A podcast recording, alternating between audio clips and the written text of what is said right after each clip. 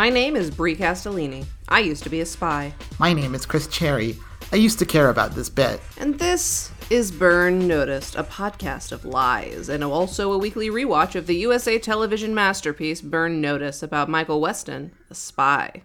Throughout this podcast, we will be rating each episode on whether it is an episode of television, a great episode of television, or a great episode of Burn Notice. If you want to know what complicated calculations go into these ratings, wait until the end of the episode, where we will explain them. Also, if you or anyone you know knows Jeffrey Donovan, please get in touch. You can send us questions, suggestions, compliments, and absolutely no criticism of any kind at burnnoticedpodcast at gmail.com or to our Twitter at burnnoticedpod. So, how you doing, Brie? Oh, bad. So bad. I didn't sleep at all last night. I was up with stomach pains all night and I still feel like absolute dog shit. And uh, guess what? This episode didn't help. See, this is interesting because I feel like we had different reactions to this one. Did you read through my notes? I glanced at your notes. Okay, I have a lot of thoughts for Mr. Jason Tracey, who definitely went through a breakup before writing this episode. Yeah, that is weird. I am with you on that. But I will say Like it was just it was balance- a lot for one episode. Like It was a listen, lot. I know we're I watching mean- Burn Notice. I know what I Burn mean, Notice like is. it was. but also on balance, I had fun with this one. I disagree. I liked your episode, but we'll get. I liked my episode too. We'll we'll talk about my episode next week. But no, I think like yeah, like on balance, I'm gonna say at the beginning, right up front, I thought this one was fun. I thought like the jokes that weren't misogynistic landed. Oh, I don't know if I agree. I felt like every scene that Burt Reynolds was in was so awkward. Like all of the performances seemed off. Something was weird. Somebody said was- something before each shot. I don't know. Well, it no, was there's not like a thing. Like it's that Burt Reynolds is there. Like, and we've let the cat out of the bag at the beginning. Burt Reynolds is in this episode. The whole thing about this episode is that Burt Reynolds is in this episode. I remember this episode airing. I didn't oh, remember Oh, really? anything about it, but I do remember because, like, I'm pretty sure USA like plugged the shit out of it because, like, I'm sure they did. it's like an episode with Burt Reynolds in it. It reminds me of the episode of Archer that has Burt Reynolds in it. It made more sense in uh, Archer because they'd had a it was a long running gag that Archer liked Burt Reynolds. And the thing is that like yeah, he has a character, but he doesn't have a character. He's just Burt Reynolds. And so it's kind of like one of those episodes of Scooby Doo where someone famous shows up. It's like the gang and Burt Reynolds. And like I actually think it's apt because this is definitely, and I think this is the thing about Jason Tracey in general. Jason Tracey writes Burn Notice as if it's a cartoon show. I think all of the logic makes a little bit less sense, but like there's more jokes. And like I do think, yeah, I think most of the jokes land. I thought they were funny. Like again, Well, if you remember a joke that was funny, maybe it'll come up during the recap because I don't remember any. Maybe I remember one or two. No, I remember. But yeah, I. I, I miss when Jason Tracey and Craig O'Neill wrote stuff together because I feel like they were a much stronger writing team than they are Yeah. solo. Yeah, no, this is true. This is definitely true. I got the sense that like they were really excited that Burt Reynolds was there. And so they were like trying to have as much fun as possible because Burt Reynolds is there. I guess it's coming back to me a handful of funny jokes. Like the way that Burt Reynolds and Michael Weston deal with each other. You'll notice I'm referring to Burt Reynolds by his name, but Michael No, of Weston course, like, by his he is- character name. There's a bit. There's a bit towards the end of the episode where like spoilers, it's sort of hinted at the fact that Burt Reynolds might have Alzheimer's.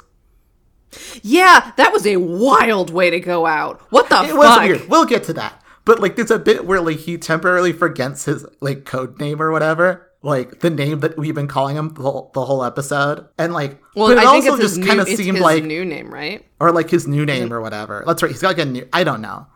I forgot because I just thought he was Burt Reynolds. I know it was Paul. Everyone kept calling him Paul. So maybe he has a different last name or whatever. But the point is that like I thought that Burt Reynolds had forgotten his character's name for like half a second. That's how it plays because it's like no one cares. It's like it feels like Burt Reynolds saying, "What's my character's name? It doesn't matter. I'm Burt Reynolds." That's all you Yeah, need to know about me is that I'm Burt Reynolds.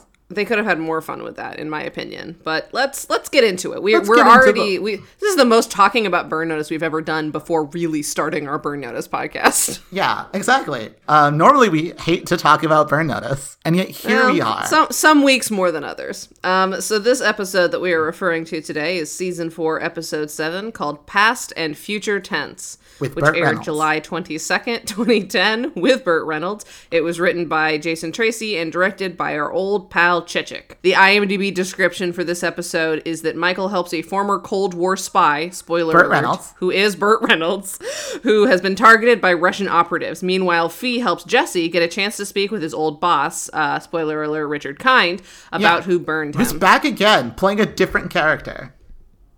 Wait, had he been in the. Okay, I wasn't sure. Has Richard Kind been in Burn Notice before as a different Richard character? Kind has been in Burn Notice before. I remember because I had to do the screenshots for that one. Yeah, I could have sworn that was true too, but like Richard Kind is in every TV show, so Exactly, like, yeah, no. Maybe I'm just forgetting. Maybe I'm thinking of both. Here's my thing. sure he was Also, like too. I recognized a lot of people. I re- off- Richard Kind was also in this episode. Like the eventual like yeah, congressman guy that congressman. we meet. He's a guy too, right? Who's like yeah, he's in a bunch of stuff. I know him from The Wire, but he's done a bunch of stuff. There's no. Such it thing almost feels Wire, like- Chris. It, but it almost feels like they were like getting people like, no, you want to be on this one. Burt Reynolds is on it.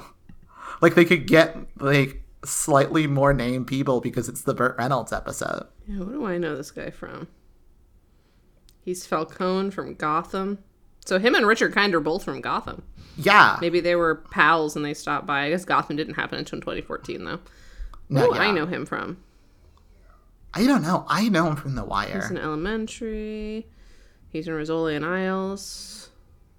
Oh, he comes back as Oh. Bill Cowley. This congressman comes back in Burn Notice. Oh my goodness. He's He been was, in basically second- every cop show ever, so I'm Yeah, sure I saw him in at least a handful a of those. cop. Like he's like he screams cop. Mm-hmm. Yeah, him and Jesse both have like serious cop face. Yeah, no. Uh, yeah, yeah, he screams cop. He's also randomly an episode of Star Trek Deep Space Nine. He's not a cop there, but like He's not a space cop. he's not a space cop. No, he might be a space terrorist. He was a one-off character. Doesn't matter. It does not matter, but you know it does matter? The weeds. Let's get into them. All right, we're in those weeds. Yeah, and I'm already uncomfortable because I am not loving the cold open of this episode because it basically cold open is centers bad. around. It it basically centers around Michael Fee and Jesse on the beach, just like all taking turns taking hits at this older woman wearing a bikini. Yeah, Every single one of these really characters has gross. some has some kind of comment about like, oh, that woman shouldn't be wearing a bikini. Ugh.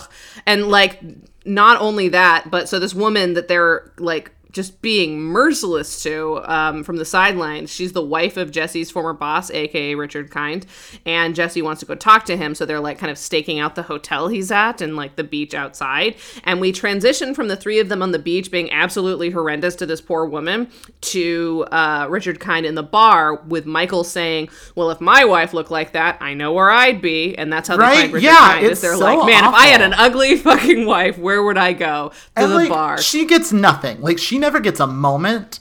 Like I She was doesn't have like, a single line. she doesn't get a line. Like that's the thing. Is that like She's just a prop in the background that people are horrible to multiple I times know this it's so weird. It's like just fucked up.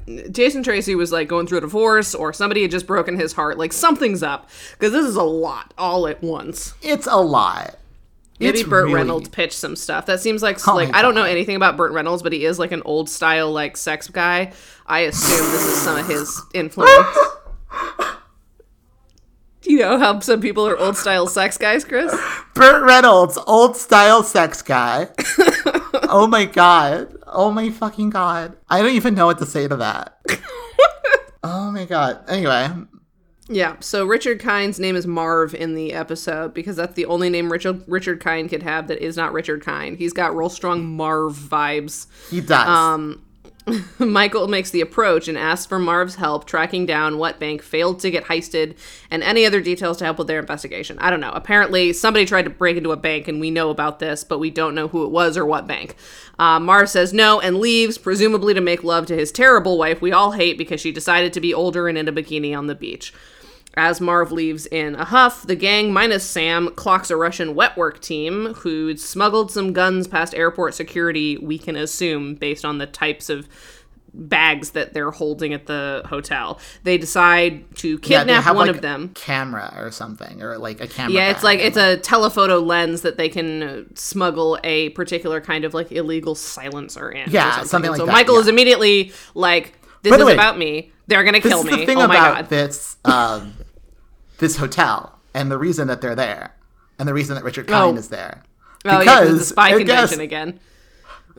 because it is yet another year for the International Spy Convention. And Yeah, like I can't believe we've set a second episode of this fucking thing. I feel like no, I feel like this is the third. I feel like we've mentioned the spy convention another oh, time. Oh, we have because last time it was Michael basically just walked into the spy convention and started like loudly rustling through papers, and then, Oh, yeah, like, that was- that everyone was was, the first immediately like, "You're being very suspicious. Leave, please." that was the first time. I feel like there was another time. I don't think so. I think there's only been two.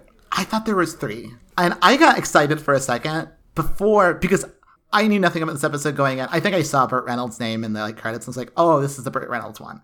But like, it takes a bit to get names through credits, and so I think for a while, I was I thought maybe that this whole thing was they're going to have to do something totally at the spy convention, and I was really excited about that, and that's not what happened. Yeah, because I want to learn what the fuck the spy convention is. Exactly. I think the spy convention would be a great thing that they would have to stay at. Imagine if they had to do a thing at the spy convention. Like the spy convention's great. Like it's I a hate- spy hate convention. the spy convention. Every time the spy convention comes to town, I get mad because it's so sound. It sounds so stupid, and they never do anything with it except for No, There's a spy convention. Luckily, every spy we need to see this week is going to be at the spy great convention. though. Like the idea of a spy convention is so good because like yeah, like they're gonna go like. There's probably like panels and there's like a thing. Oh my god! Like there needs to be like you need to go to the spy convention. Like You know what would be funny is if Chuck Finley gets invited to the spy convention as Chuck Finley because like the the story of Chuck Finley is so strong that people don't realize it's just Sam Axe. And then Chuck Finley does like a talk at the spy convention. But the thing in is that people know who Sam Axe is, right? No, no, no. So they would have to hire an actor to be Oh, Chuck oh, Finley. and Sam will be so mad because he's like, "No, you're not doing it right. You no, have to have a little no, more he would have swagger." to like train the actor how to be Chuck Finley. I don't know why you're against the spy convention. This well, is now I'm not because we came up with a good idea for it, but mostly I'm against the spy uh, convention because it seems way too convenient. it's like it's a spy convention. I don't know. I don't know how the f- the the words spy convention don't just light up something in your brain like because right it's away. so it's like it's one of those things about Burners that's like it's a silly thing that they've done but they don't do enough silly things with it for me to forgive them because like there's a like in shows like this especially shows that have the capacity to have like a lot more levity than you might expect you know there are two directions that you can go with something you can go like fully straight lace and just like treat something really seriously and like have it make sense and have like plot, you know, relationships and blah blah blah blah. Or you could make it very silly and be you know, take the psych approach basically, where everyone's constantly like meta episoding the whole time. Yeah. Where they're like breaking the fourth wall and stuff. Burn Notice sits somewhere in the middle where they don't fully take anything seriously enough to actually make it make sense in their stupid plot, but they also don't go so far to the comic and silliness, even in the more like comedic episodes, for me to forgive them. They just like are sloppy. They're just a bunch of messy benches. I mean, that's valid. But the thing is that, like, I. Here's the thing I want this to be a show with a spy convention. Like, if the choice is that the show is like Law and Order or Psych, I would rather it be Psych. Well, yes, obviously. So, like, I'm like, I want them to just like take it up a notch. And the thing is that, like, they can't make it too silly, like, because again, that's just the way that they have decided to be. But, like, they can be like, But they don't even reference the spy convention that much. are. No, yeah, they don't. They, can should. be, Like, and that's my point. Is that like I'm not going to give them credit for having spy convention in their show when they do absolutely fuck all with it. but I'm not gonna like hate the spy convention. Okay, well, like- that's your choice, but this is America, and for right now, it is a free country for me, specifically a white woman. So I'm going to take that freedom to hate the spy convention and burn notice. I I understand Until such time but as I they need have you to earned it. understand that it sounds to me like you hate fun. I mean, I do hate fun, but for completely different reasons. Anyways, so Michael immediately clocks this Russian wet work team and is like, this must be about me. They're here to kill me. We have to get them.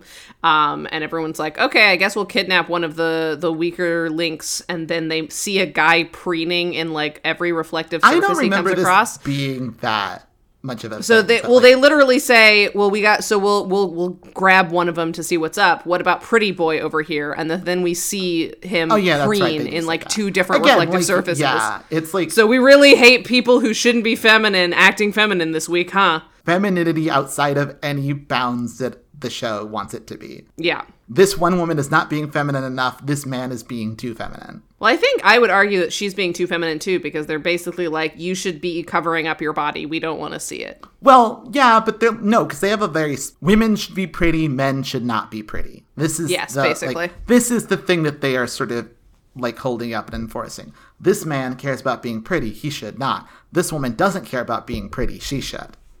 Yeah, that's fair. I'll give you that one. So, in order to kidnap this pretty boy, uh, Fiona just sort of manifests a massive set of matching luggage that they use to, both to box him out of the elevator with his friends and then later to carry him out of the place once they've like accosted him in a different elevator. Where the fuck did she get these fucking like perfectly matched set of luggage? Did they come with the luggage? Did they just have it already on hand? Like maybe they we'll need luggage. luggage. Here's the thing though. How did they steal that much luggage?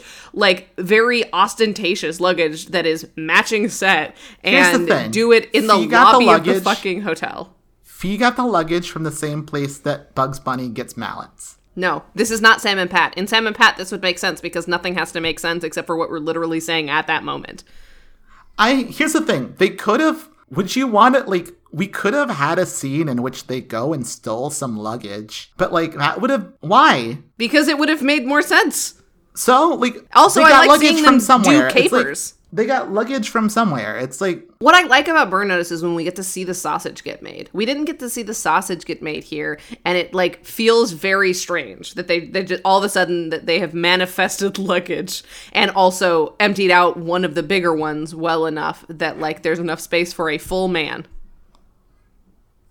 and like And they Yeah, did this in the time it took the Russian guys who had just gotten there to get into the hotel elevator and upstairs to their room. Because that's the other thing. It's like this happens very quickly. No, Basically, they pull this together in like 30 seconds. okay, see, this is going to be the fundamental disagreement about the episode, which is that I am perfectly fine with this episode being a cartoon. I am not. Internal Like- consistency matters to me. Moving on. So they they kill. The, I mean, I don't think it's like him. I think the episode is consistent within itself. At the beginning, agree to disagree. if it starts off working at cartoon logic and sort of keeps having cartoon logic the entire episode, that's fine. Well, I'm glad you had fun. So, um, the they they capture Pretty Boy in the in the elevator and they bring him out. And the cold open is over. After the cold open, we replace Jesse with Sam, and Sam is psyched as hell to get to interrogate somebody, and not just to interrogate anybody to it, but to interrogate somebody Russian. Because as we know, Sam loves torture, but he especially loves torture for bad guys. And who's a bad guy? Russians. Yeah. Um, well, he's like probably thing- he's like Cold War era. Yeah. Uh, the first thing that Sam does after arguing with Fee about like who gets to be the baddest cop, et cetera, et cetera, is Sam basically walks up to this guy, asks him his name, and is like, Alexei, it's a pretty Yeah. girly name for a Russian spy. And I'm like, my God, JC, who- Jason, who tr- who hurt you? Are you okay? Yeah. I do what I do like about this scene though. Literally three different things in the first like four minutes of Burn Notice. What is happening, guys? Yeah. I do like this scene though, overall. Because and I like the way that they all decide the kind of person that they're going to be. And they have like they all have roles and it's like there's like a joke about like good cop, bad cop, and badder cop. And like I love the way that Michael like decides immediately the play is that he is famous. And he says, I'm famous. Like that's the play. he does I'm that i think two to three times i think he does it three times this episode. Like the first time is at the hotel with richard kind where he's like hi i'm michael weston. Yeah that michael weston.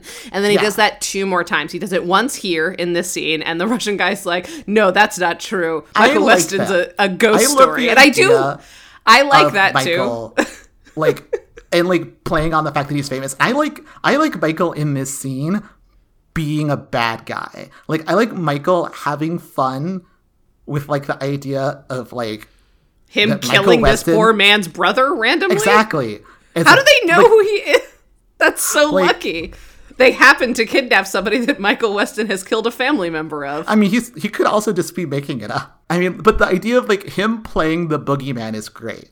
I do like him playing the boogeyman, especially because we get to watch Michael Weston in between the boogeyman scenes, and it's like, this guy's an idiot. exactly. but like the idea that like because like there's a thing going on in this episode with like sort of legacy a little bit. well, it's called past and future print tense, so Exactly, because it's like the legacy thing is definitely a big. yeah, because the idea is that they've got this guy who's like basically what Michael Weston will be when he gets old, and so An old and so, sex like, guy. Is that what I called an him? old sex yeah uh, I, I don't even remember what you called him but it was really good but like and so and also, Jesse is what Michael uh, was before. It's sort of a three generations thing. exactly and like so there's this thing of like because burt reynolds has like a big history but also michael weston has a big history like and so like the idea that like in a way both michael weston and burt reynolds are boogeymen to these guys and like it's really fun to watch him playing that up Yeah. It's it's pretty dark though when Michael like you know slowly and seductively lays out this really great winter he had back in 1993 where he definitely killed this guy's brother. And the guy the guy looks scared enough that it seems true, which is fucking dark burn notice damn. But okay uh, and then fee comes out with a knife and finally pretty boy alexi is like fine i'll tell you what's going on. Um, and what's going on is that there's an old cold war operative that they ha- that has resurfaced that they're going to kill uh, I don't think he knows that exactly yet, but he's like, all I know is that we're killing a guy named Paul Anderson who works at Banana Fish Bar, which sounds disgusting. I don't want to know what a banana fish is. So the boys are off to go see Banana Fish Bar Boy, and Fee is sent to babysit Jesse, who might be getting a little too close to finding out who burned him because Marv seemed a little sympathetic to his plight. So we get to Banana Fish Bar, and it turns out it's Burt Reynolds. What a surprise! Burt Reynolds is in this episode, um, but Mike. He he's kind of suspicious sex of them guy? at first. yeah, the old sex guy, old timey sex guy. Maybe that's what I said. Old timey sex guy. i know Who knows? old timey sex guy is also good if that's not what you said earlier i don't know well, luckily it's recorded, so we'll remember it eventually. oh i Um, don't But lis- i'm not gonna listen to it ever again you used to. Anyways, uh, so Paul is suspicious of these two young whippersnappers, uh, Sam and Michael, who come to rescue him. But Michael's got such a trustworthy face, and so he tells them a little bit of his tale back in the kitchen of said Banana Fish bar. Something, something, a job he did in the '80s uh, is related to a current congressman, big head honcho guy who's like a featured speaker at the Spy Convention, and something something. He got drunk the other night and pissed because like he hates this dude, and he kind of outed himself, and now the Russians know where he are because he got drunk and mad at this featured speaker head honcho guy. Um, I wasn't super paying attention because I did not care, but like that's roughly what happened. That- yeah he- that's basically it so he, this guy did a bad a long time ago and he's mad about it still and he got a little drunk and went on the internet message boards which i took to mean uh, 4chan um, and then the russians were like look burt reynolds is posting on 4chan we got him finally so they've uh, come to collect This is posting on 4chan. Oh my god. He- Real real talk, real talk, real quick. I can look this up, but I'm gonna ask: Is Burt Reynolds still alive, or did he die? no he's not he died in 2018 Got it. Okay. R.I.P. pour one out for Burt Reynolds. So this is the first scene where there are just some real strange acting choices that I'm noticing. Like it feels like they're all in different scenes. Like Michael and Sam, the, their line readings are all over the map. Burt Reynolds is like there. I don't know. It's very odd, but the Russians get to the bar and so they all have to like split up and kind of take out the guys one at a time so that they can escape and they do and everything's fine um Burt reluctantly has to accept help from these young whippersnappers, but they're not allowed to call him old timer anymore, which they promptly ignore and call him that for the rest of the episode. Uh, they head back to the loft, and Burt is very unhappy that he's at this gross, dingy loft.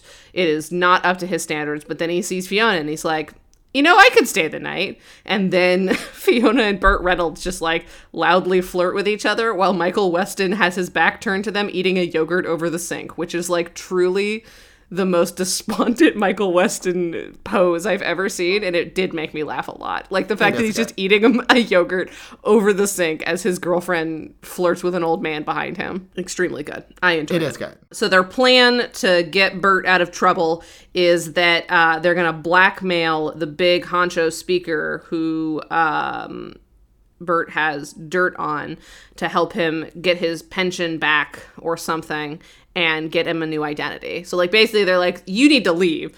Uh, so in order to get you some starting cash and like a legit new identity, we'll just get this congressman to help you. And Burt's like, yeah, I got like a fuck ton of um blackmail materials for on on him at back at my loft at, at my like nice loft where I would happily take this young lady to. Um, so yeah, let's do that. And they say, great.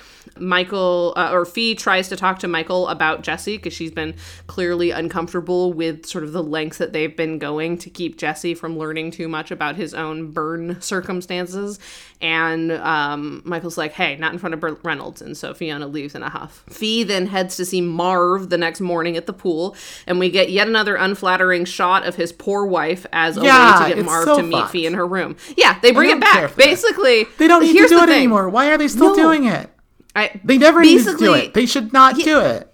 No, they fully should not do it because it's wild too. Because like we've got Fiona has gotten men back up to her hotel room who are married, who are engaged. Like she can get anyone up there. She doesn't need to say I'm hotter than your It's bad wife. Weird bit. Yeah, like, no, it's a the bit that they commit to. For, and it's not even like a rule of threes thing. Like it doesn't come back to anything. It's just twice we are cruel to this poor woman. Can you imagine the fucking casting notice for this? Of like, Oh, hey, I think about this shit non-speaking all the time. wife of Richard Kind, you're gonna wear a bikini and we're gonna mock you mercilessly for it every time you're on screen. Fuck you. Yeah, it's like ugh, Pays a I day not rate. care for this. Union actresses only. like, what the fuck? Burn notice. I don't have that high of standard for you guys, but like, Jesus. That's a lot for one episode. So, um, she convinces Marv to come back up to her room later in the episode. And before we move away from this scene, Fee goes to meet up with Jesse in the hotel lobby because I guess he's there for some reason, even though their whole little plot doesn't happen for like eight more scenes and they have a little scene about how Jesse needs to like maybe relax a little bit because she's watched Michael go through this process of being burned and trying to figure out what the fuck happened and she's like listen even if you get your answers what then? Like you have to figure out what you're going to do next and make sure that it's you know helping people. So maybe focus on that and like moving on instead of you know this obsession with the past uh, which is sort of like her way of like I wish I could tell you but I can't so I'm at least going to try to give you good advice. And Jesse's like yeah cool cool cool um, I'm definitely going to murder the guy who burned me though so thanks for your advice but no thanks see you later Didn't it didn't seem like she was trying to do him a favor. It seems like she was trying to do Michael a favor. Like she's like trying to like get him. I think she was kind of trying to do both. I mean, because yeah. like she could have just been like, "Who cares? Like you're free now. You're with us." Like she could have gone all in on like it doesn't matter who gets gets you. But I think she is genuinely trying to kind of bridge like she knows that they can't tell him, but also feels really bad about it. And she knows that mostly it's for Michael's benefit that they don't tell him. And so, like, it. She could have gone harder, and she didn't. I think she's trying to make. She's trying again because you know, remember all these conversations we had with Michael the past three seasons. She's Yeah. doing that again. She's like, "All right, I've got a new chance. Maybe this. Maybe it's pro- the problem is that Michael is so old. Maybe with this that Jesse is young. Yeah, maybe Exactly, with new yeah. Michael. And speaking of new Michael and Fiona, we'll talk about that next episode. Um, but yeah, Jesse's basically like, "No, I'm gonna, mu- I'm gonna murder this motherfucker," and Fiona's like, "All right, bye." so then Sam attempts to get some FaceTime with Congressman Bill Cowley, the the big honcho speaker man at the spy convention, who they're getting blackmail stuff on, and he is promptly ignored. So Sam's got to call in a ringer. Madeline, which I'm very excited about. I was like, hell yeah, Madeline. I forgot about her. We haven't seen her all episode. We've been rude to some other older woman on this show. I'm glad Madeline's coming back. Yeah. Uh, Burt and Michael. And Madeline's to- good in this episode. Madeline is good in this episode. She's good in She next has a episode fun. too. I remember talking about little jokes. I remember she had a joke that I liked. Like I don't remember what it was now, but like her joke when he calls her is funny. Oh yeah, the, she answers the phone and she's at like a beauty store and she's like, "Sam, would you love me less if I became an autumn if I started using autumn colors or something like that?" And Sam's like, "I would, but less. Anyways, I need your help." Yeah, that's a good scene. Like I like because I that was Sam. funny, but like we just came off the tail of like being cruel to this older woman again and I'm like, "I I'm not feeling charitable towards you, Burn Notice." I don't know. I like Cuz you're right. That, those are some that. good jokes, but it's just No, they're like it's yeah, it's a rough back and forth. it is. Like it's so easy to just like not do that. To do anything else. We know Jason Tracey can be funny. It doesn't have to be at the expense of women who just want to wear a bikini so at the beach on a vacation. I don't know. It's like Bums me out. It is. Yeah, this is true. But yeah, so we're going to see Madeline later. I'm very excited about this. Burt and Michael then head to Burt's apartment to get that blackmail file, and Burt tries to do the you remind me of a young me bit. But as we all know, Michael was born in a lab fully grown with no relation to anyone else, so nice try, Burt. But I guess that's like the theme of the episode, so we'll let it slide. Burt heads inside, and Michael uses a naked Alexei with bombs attached to him as a distraction to get Vitali, the leader of the Russian boys, to come out and play. Vitali does. Michael does his second yes, or his, I guess his third at this point. Yes, I'm the boogeyman, Michael Weston from your stories. And uh, the distraction is a success. So he runs around the building to pick I up do Burt. like this but scene too. This is a yeah, it's fun. It's it's fun. I there's a joke. I do remember a joke being like, because like there's because there's two Russians with a name, and then one Russian who doesn't get a name. and Michael's like, uh, Vitali and Alexei and that guy. Like, Well, what he's saying, he's he's he's got a dead man trigger, so like on the bomb jacket. So he's like, you can shoot me, but then it's bye bye Alexei and bye bye Vitali and bye bye that guy. yeah. This is another thing. Michael gets to Jeffrey Donovan gets to do comedy in this episode. He rarely And gets that to is do fun. comedy, and I did like watching him do a lot of comedy in this one. yeah, he's basically like the beleaguered father in a lot of episodes with Burt Reynolds. Yeah. He's like, my son is misbehaving. Stop this. Stop this right now. I think he literally says that. Because like Burt Reynolds He is like shooting like frantically out the window, and Michael Weston is like, stop that. You have to stop that. Anyways. Um, so the distraction works. So Michael pulls the car around for where he's supposed to meet Burt, but unfortunately, Burt is not there. So Michael has to go inside, and it turns out that Burt can't remember his safe combination.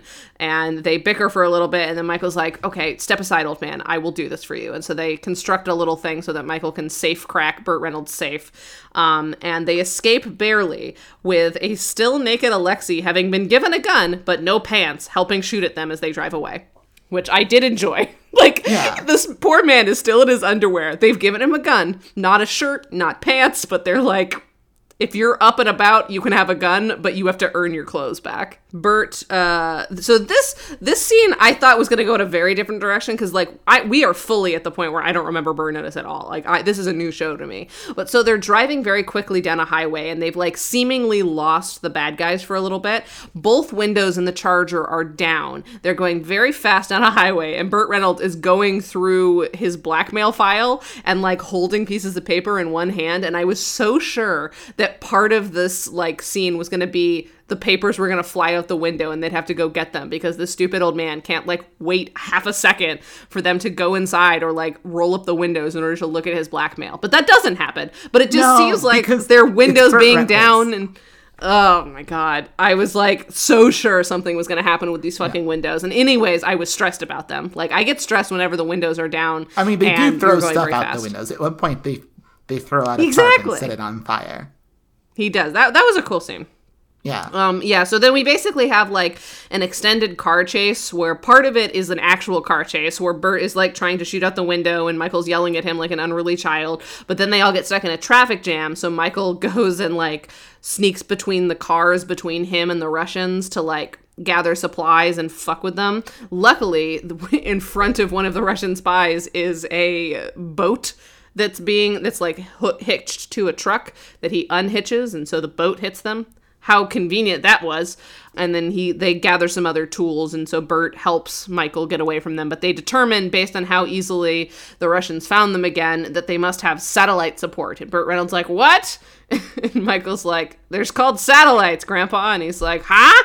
And he's like it's technology. Don't worry about it. It means that they can find us again very easily.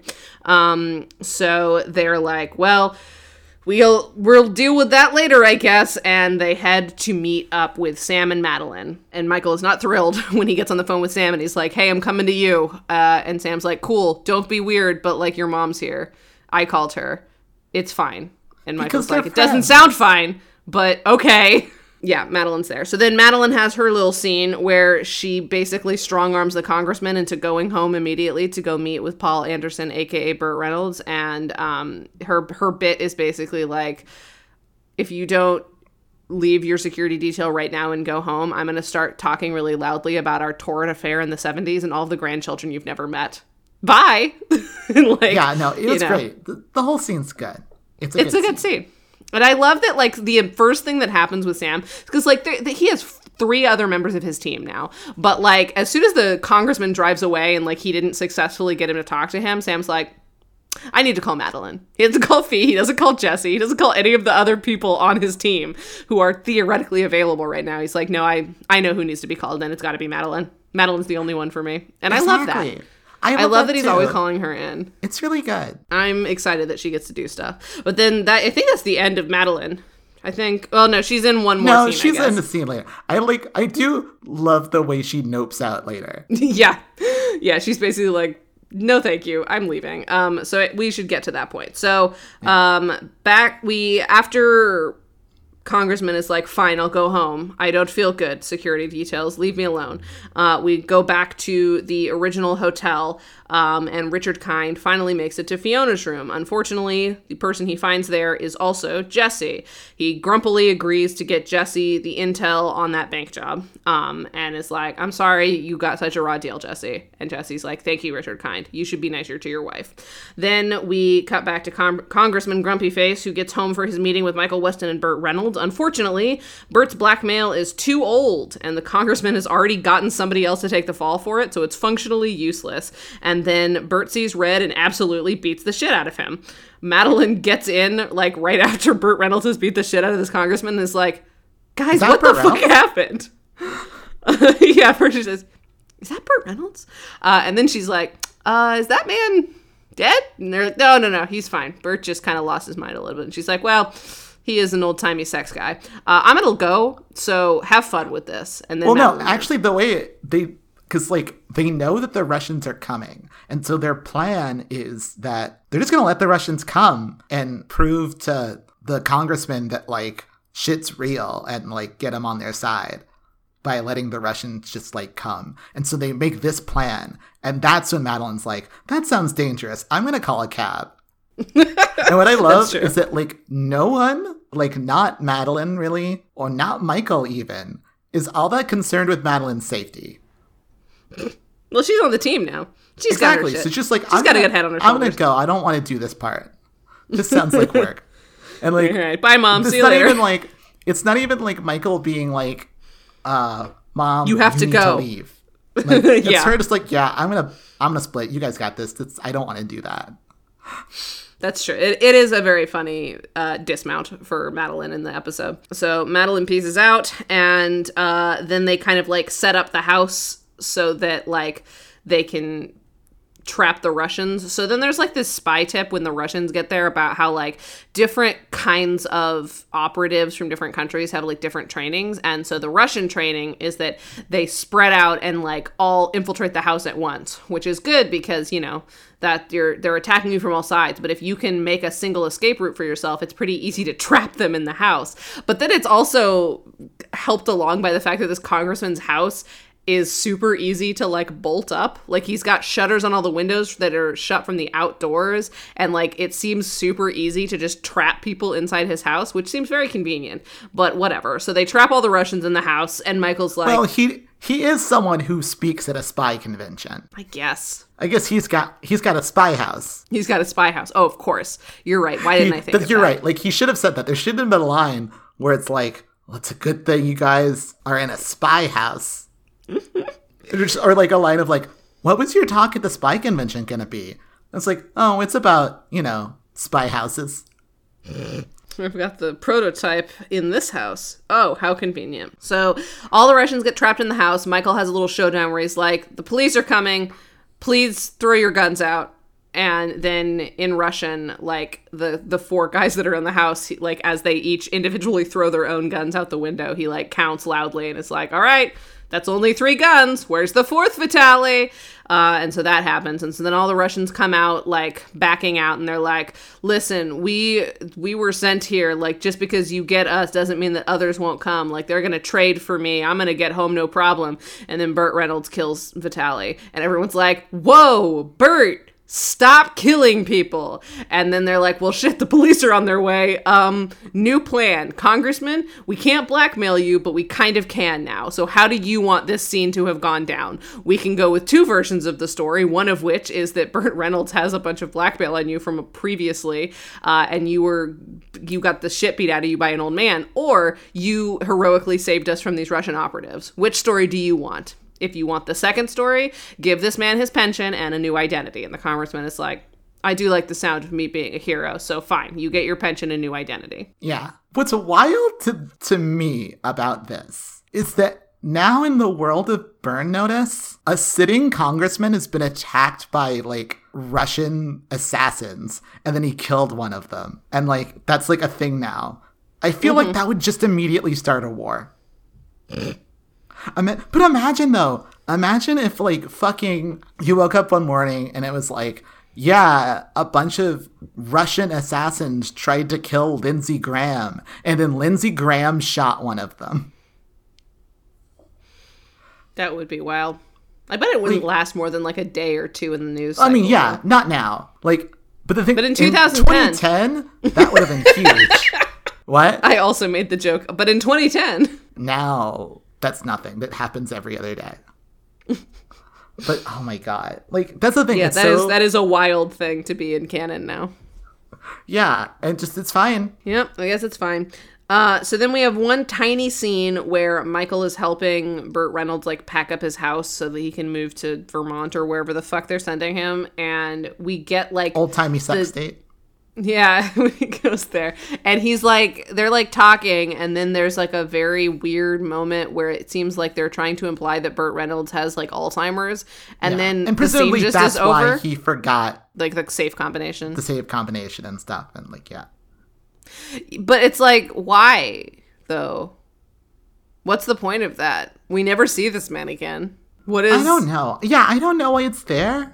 It's a very weird sequence because because it like the scene ends with Burt Reynolds saying something to the effect of like, "All we have is our stories," which doesn't Yeah. make sense because he's literally forgetting his stories. No, that's so, that's why he's saying it.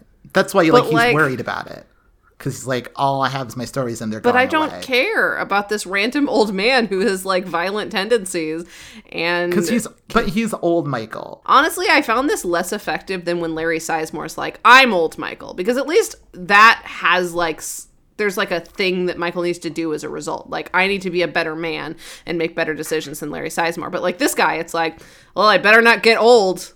Like, what's the lesson if Burt Reynolds is old Michael? I mean, I don't know. Like, Like, I know you have no love for Larry Sizemore, and frankly, neither do I, but at least he's like trying to say something. Burt Reynolds is just there and old. again, I think it. I mean, is the argument that they're making that Jeffrey Donovan is Burt Reynolds? Well, it's about like you, you mentioned it earlier. It's about like legacies. Like they're definitely trying to draw you know parallels between Jesse's fight to find out what, how he got burned, Michael's fight for how he got burned, Burt Reynolds being an old man spy. Yeah. like there's they're So, they're drawing clear sort of- parallels, but like I don't get what it's about. I mean, like, yeah, like I think there's like the idea of well, what's Michael gonna do when he gets older? Because like, But it, like, there's no ending where Burt Reynolds is like, "I'm gonna go open a coffee shop and have lots of sex." Like, there, he's not like, "I'm glad I was a spy, but I'm glad now that I have retirement plans." I don't know either. Like, This I don't know. It was weird. Yeah, it was a wild dismount for a Burt Reynolds cameo. Yeah. Again, it seems like to only work on like a bigger, sort of more metatextual level. Because like the idea of like Burt Reynolds' stories are like ah, fuck. What was the show that Burt Reynolds was on? I have no fucking clue. I could not tell you a single thing that Burt Reynolds is from. I briefly Googled him to see if he was alive. He was not. And I saw something about him being an old timey sex guy. And I was like, okay. Yeah, no, I mean, like, he, well, he's like famous for like he's done movies. He's done a lot of things. He's very famous. Well, I, I know he's famous. I know his name is Burt Reynolds, like- and that means something to some but, like, people. he was, but, like, on I could not tell you. I could not tell you what the show was. he was on a show that was like he was on a bunch of television shows, but like He was a sex symbol and icon of American culture. like yeah, like the show is sort of arguing that like we are in the same lineage as Burt Reynolds. Like we are now doing the thing that Burt Reynolds did when he was on television. And so it's sort of like making an argument for burn notice as like He was a sperm switchboard chief and everything you always wanted to know about sex but were afraid to ask. Huh, oh my god. Anyway, but like like yeah, so it's sort of making an argument for itself being like we're making this kind of show. We're making a Burt Reynolds kind of show. That's the argument that it's making, I think. I don't what they haven't done in the episode and what they've done actually is made an argument against the need for a Burt Reynolds kind of show. Yeah, it. I don't know what the fuck this episode is trying to do, but we have one more scene to talk about, two more scenes to talk about, um, and then we can, I guess, Yeah. discuss this further. But there's nothing to discuss. This episode is nothing. They're trying to do a lot of things, but also not doing anything. It's very strange. But anyways, Fee and Richard Kind have one more meeting, and Richard Kind reveals that there's a way for them to see the person who burned Jesse on a security camera if they find the right access, which Fee then has to cover up, and she is not happy about. They have a quickie meeting with Jesse later. He thanks them for all their work, helping him like figure out what's going on with his life. And once he leaves, Fee slaps Michael for making her do that for him, and for him forcing them to all keep lying to Jesse, which is a little bit strange given that Fiona is the one that introduced him to Madeline and said you should live with Michael's mom. Fiona's like kind of the reason that they like are so close to him. And I mean, I guess Michael was the one who told management that like he was gonna use him as a source. But Yeah. Fiona doesn't have clean hands in this No, situation does either. not. So like the self-righteousness of the next two episodes seems a little out of character. I mean, it seems in character, but it's also it seems like things that we've done before. Like Yeah. we were so hopeful that Jesse would give us new plots, and it's more like, no, we found a way for Jesse to make us repeat old plots. Yeah. Even more so than usual. Yeah. Yeah. So that's the episode. So the spy tip. So there are only five that I thought were even a little bit something. So I don't know. Shaky standing. Number one. International conferences, fucking spy conferences, are good cover for run of the mill diplomatic spooks and black bag operatives alike. One way to tell them apart is their luggage. You don't bring a high speed film camera to an event where nobody wants their picture taken, unless you want to bypass the x ray machines at the airport. Telephoto lenses are a great place to store the illegal silencer you're smuggling in. Um, so I liked this uh, in terms of like thinking about hey, if you see somebody checking into a hotel at a spy conference with a bunch of camera equipment, that should be weird to you because, like, why would somebody have cameras at a spy convention? And also, you can uh, use a telephoto lens to store a gun silencer. Like, I thought there was enough here that you could do something with. And also, apparently, you can't put a high speed film camera through an x ray. Well, as long as the film isn't in there. Yeah. So Like, I the, guess like the that's camera like is fine. yeah. So like that's like, but that's like a thing if you want to smuggle something around an x ray, like put it Right. film, oh, yeah, yeah, yeah, yeah. Yeah, Like, I see. I, was to me that yeah that, that's also like a tip yeah no i think this yeah. is fine this is good Yeah, that's something. Uh, number two, when you are being hunted in a crowd, your biggest advantage is your your opponents can't maintain visual contact with each other. The key is to move without drawing attention to yourself. When you can, you disguise your actions as something else. When you can't, you strike strike fast and hard. Then you calmly move for the exits and get the hell out of there. So I thought this combined with what we actually see in the episode of like what it means to, you know, disguise your actions as something else and the fact that like when you're in a crowd take advantage of the fact that they can't stay in visual contact with each other. I don't know. I thought that was an interesting tactic oh yeah i thought it was good too.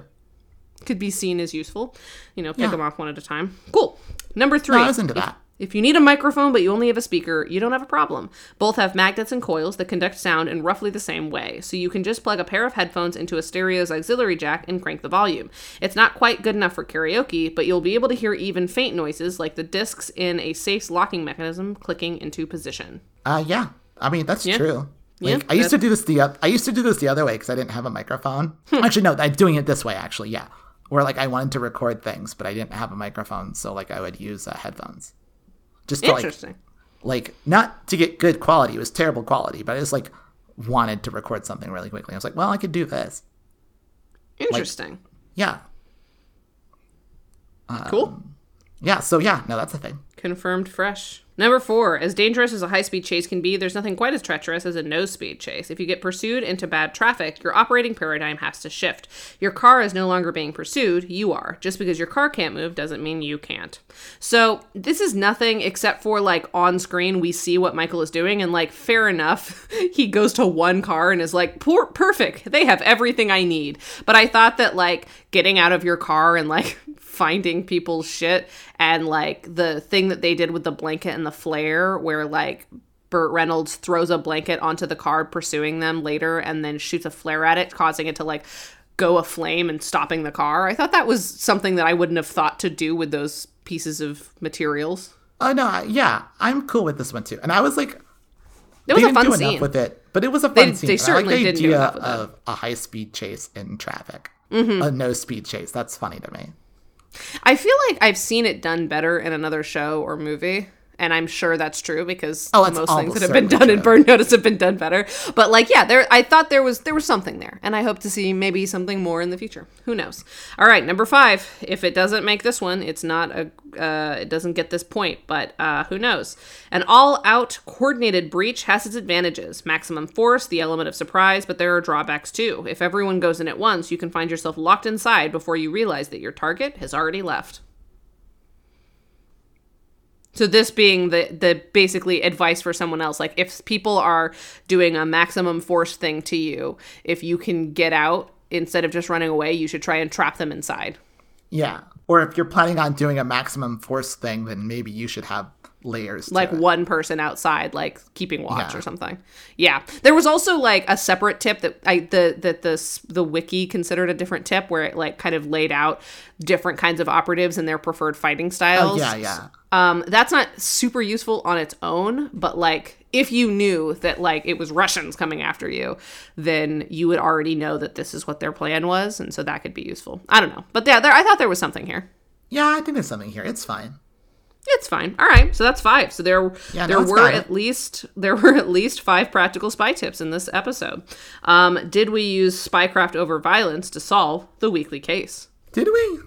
Did we solve a case? I mean, Burt Reynolds had a lot of violence. There was a lot of Burt Reynolds violence. there was a lot of Burt Reynolds violence. But I mean, like, the ultimate case was getting Burt Reynolds, like, A new identity. a new identity. And that did happen. I mean, yeah, there was some spy stuff. Like they they cornered the Russian pretty boy, and Yeah. they strong armed Richard Kind, calling his wife bad, and the the safe cracking scene was cool, and the car chase scene was inventive. But I mean, like, although none of that was particularly spy like, I don't know, I What do don't you know think? either. I. I don't know. like a lot Um, happened, but I don't know if it was all spy. I mean, I guess it was. is that, like- Basically, it was like Burt Reynolds really wanted to do violence, and Michael Weston really wanted to do spy, Yeah, and the episode was them in conflict. exactly. The thing is that it also kind of becomes like a because you have Burt Reynolds, it makes you want to do Burt Reynoldsy things, and it all feels like kind of Burt Reynoldsy things. I don't know. Uh, I mean, you know what? I'm gonna give it to it because I don't think it's gonna make it anyway. I like. Yeah. Fair enough. All right. So, uh, was there an alias? No, no alias to be seen. No, I mean you could make Um, an argument that Michael Weston was an alias, I think we tried to make that argument for a different thing. and it didn't hold Um, water. No, but yeah, there's not an alias. Yeah, no, there's not a distinct alias. There were there was no fun accent work, and I am upset. Uh, were Fiona and Sam used well? Were they? I don't think they did. I mean, I don't think Fiona got to do all that much. She made fun of a woman for wearing a bikini twice. Um, yeah, I like. Yeah, she got to, she got to be upset about Jesse or whatever. I don't know. Yeah. And that's always annoying. Usually when they make Fiona upset, it's like for a plot reason and not for like a Fiona reason. Yeah. Yeah, no. And like Sam doesn't really Sam was in like two yeah, Sam was in like two scenes. Sam, the most Sam in. thing that he does is call Madeline. Yeah. exactly. Well, and he got excited to uh, torture a That Russian. is true. I don't know But if it's like enough. that's too no, I don't think it is. I don't think he really got to be peak Bruce Campbell. We didn't get to see him No, drink beer. The problem is, you know who is being peak Bruce Campbell in this episode? Who? Burt Reynolds. Burt Reynolds. yeah, no, I I feel that. Yeah, anytime there's like a character that takes up space, Sam gets. It seems like Sam gets kind of put in the back burner. Yeah, because he's like the least useful of the three. Yeah, and he has the the least number, like the least plot relevance. Because like Yeah. Fee and Michael have their love affair, and Jesse has his whole like being lied to thing. But like Sam just is there for the ride. Like if Exactly, he's Sam wanted to sort of there. stop, he could just take his pension and like enjoy his retirement. Sam's just there because he's like a pal. But like everyone else has a thing that they're doing. And Sam so is a little bit Xander. even Xander had some stuff to do. Uh, I'm just saying, like, there's no plot line with Bruce Campbell. So when No, they need to give space to somebody else, he's easy to take stuff away from because everyone else has something that they're going towards. But like Bruce Campbell doesn't have anything to do. He's just like, Yeah. sure, I I'll also hang. say this because I feel like uh, Bruce Campbell and Nicholas Brendon could play brothers in a movie, Their ages are not or like uncle or some sort of generational. Yeah, I would I would say uncle. Uncle is the Yeah, closest but like I'd give they're you. related or something. They have similar vibes. Interesting. I haven't watched Buffy in a while. Maybe I'll rewatch and give you my. I mean, Nicholas Brennan's an asshole and he shouldn't get work, so fuck that. But like, No, maybe we could get his brother, his twin brother. Maybe his twin. yeah, maybe his fine. twin brother's fine. Anyways, uh, yeah, I don't think that either Fee or Sam was used well. No. Was Uh, Jesse interesting enough to be a main character? I mean, like, we're moving forward a little bit more. We're big with the Jesse plot. But I don't think Jesse did anything particularly groundbreaking. Like he started off by making fun of this poor woman in her bikini, Yeah. and he kind of mopes around Richard Kind, waiting for somebody to like Yeah, give him a like, break. What does he actually do this in this episode? Yeah, he doesn't do fuck up. Yeah, no, you're right. Yeah, he has no relation to the Russian plot. Like, I'm pretty sure as soon as he helps them kidnap the Alexei, he only appears to to like talk to Fiona in the lobby Yeah, because he's just the doing the Ri- Richard Kind stuff. yeah. Also, um, yeah. So he's not interesting enough. This is not a great episode of Burn Notice. Really No, quickly, what happened to Kendra? Do we know what happened to Kendra? She's they gone. get- She's doing her. Did they let her just- go? Yeah, I think so. Yeah, Did they? I didn't kill her. Or maybe they got her arrested. I don't know. They probably Yeah, got do- arrested. Did they? Because I don't remember what happened. I don't. I was watching either, these two episodes like- and I was like, nobody mentions Kendra ever. well, no, because her What happened she's done now. Well, I get that, but I just don't remember that because I'm pretty sure the last time we see her is Jesse closes the door and his bros surprise him with beers and they just like have a drink outside. I get. I think they're just gonna chop her off at the police or something. She's like the first cool bad guy we've had in a while, and like she doesn't even get like an exit. Yeah, Wild. I think. Yeah, no, she just got like, um, arrested. To be fair though, like, there's nothing on paper with that character. It's mostly the performance. There was more on paper for her than a lot of people. I mean, that's true. There's nothing on paper for most of these people. Yeah, exactly. Anyway, Okay, so this is not a great episode of Burn Notice. I am not going to argue that this is a great episode of television. I appreciate that because I would have burned this podcast to the ground. No, it's not. I do think, again, I think it's a pretty good episode of Burn Notice, the animated series. I do think, like, I think there's genuinely a lot of really good jokes in it, and then one kind of heinous joke that they hit so many times. Yeah. Like, and if it didn't, and the thing is, it's so easy to take out that one joke. It's so That- easy. It's and, so like, unnecessary. If it didn't have that one joke, like, it would be immeasurably better. Yeah, it- agreed. You know, I mean, it still wouldn't be good. I have a lot of issues with this episode that are unrelated to like the really weird women hating stuff. But like, yeah, no, it's so that, that didn't need to be there. The wife didn't even need to be a character. No, she didn't. She's just never a joke. It's like so fucked. Yeah, it's super fucked up. It's really annoying. But but yeah, no, but otherwise, like, I don't know. I do like, I don't know. I just thought it was like really fun otherwise. Like, Mm. everyone seems like they're having a good time. And like, That's true. And there, uh, And- yeah, like Jason Tracey does, he's a good joke writer, but like somebody is not paying attention to the actual like beat to beat moments of this show. I know, I mean, I thought like, but I, all, continuously I thought it made sense.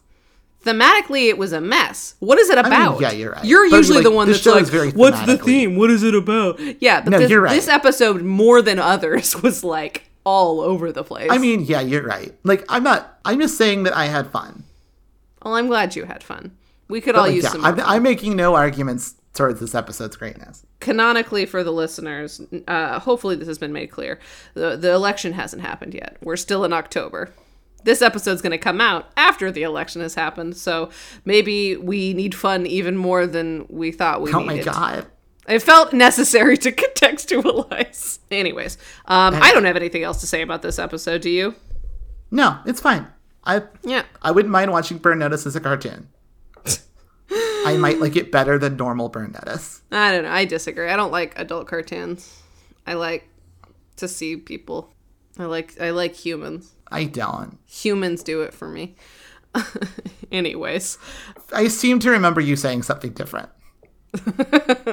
that's true. I'm very inconsistent. One podcast host Brie always tr- lies. One podcast host Brie always tells the truth. Which one am I? There is nothing left to say at this point. Truly nothing left to say except for to thank Vincent EL for our theme music. You can find more of Vince's music at vincentel.bandcamp.com. And until next week, bye.